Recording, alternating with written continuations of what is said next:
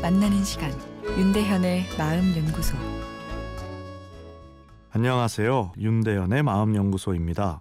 어제 자존감을 키우고 싶다는 사연 소개해 드렸습니다.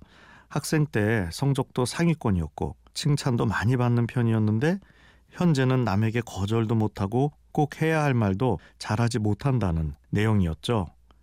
자존감을 키우기 위해서는 우선 내 마음의 목표를 재점검하는 것이 필요합니다. 이룰 수 없는 목표를 설정해 놓으면 내 마음의 자존감 계기판은 항상 아래로 출렁거릴 수밖에 없습니다. 내 마음의 목표를 이루지 못하니 자괴감에 빠지고 자기 확신도 사라지게 되는 거죠. 학교 성적과 칭찬은 마음의 목표가 외부의 기준을 따르는 대표적인 예죠. 그런데 외부의 기준으로만 자신의 가치를 평가하게 되면 자존감이 떨어지기 쉽습니다.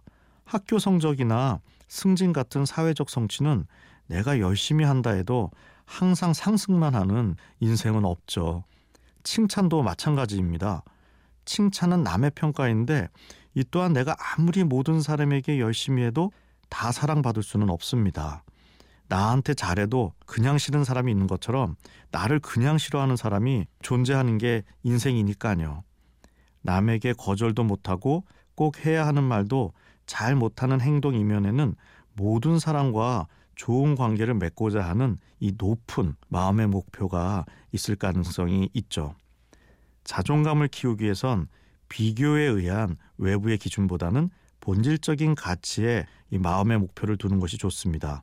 그리고 너무 이상적인 것보다는 소박한 형용사와 동사로 표현될 수 있는 마음의 목표가 좋습니다. 어, 예를 들어 개그맨이라면 고정 방송을 몇 개 확보하겠다. 혹은 언제든 사람을 웃길 수 있는 최고의 개그맨이 되겠다라는 마음의 목표보다는 한 명의 관객이 있어도 그의 마음을 유머로 위로할 수 있는 개그맨이 되겠다.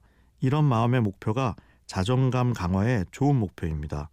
목표가 너무 작은 것 아닌가 반문할 수 있지만 목표가 주관적인 가치에 충실할 때 자존감도 올라가고 결국 실행 능력도 좋아져 오히려 인기 개그맨으로 롱런할 가능성이 높아지게 됩니다.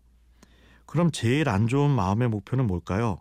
목표가 아예 없는 경우입니다.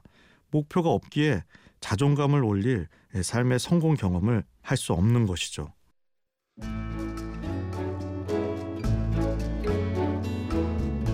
윤대현의 마음연구소 지금까지 정신건강의학과 전문의 윤대현 교수였습니다.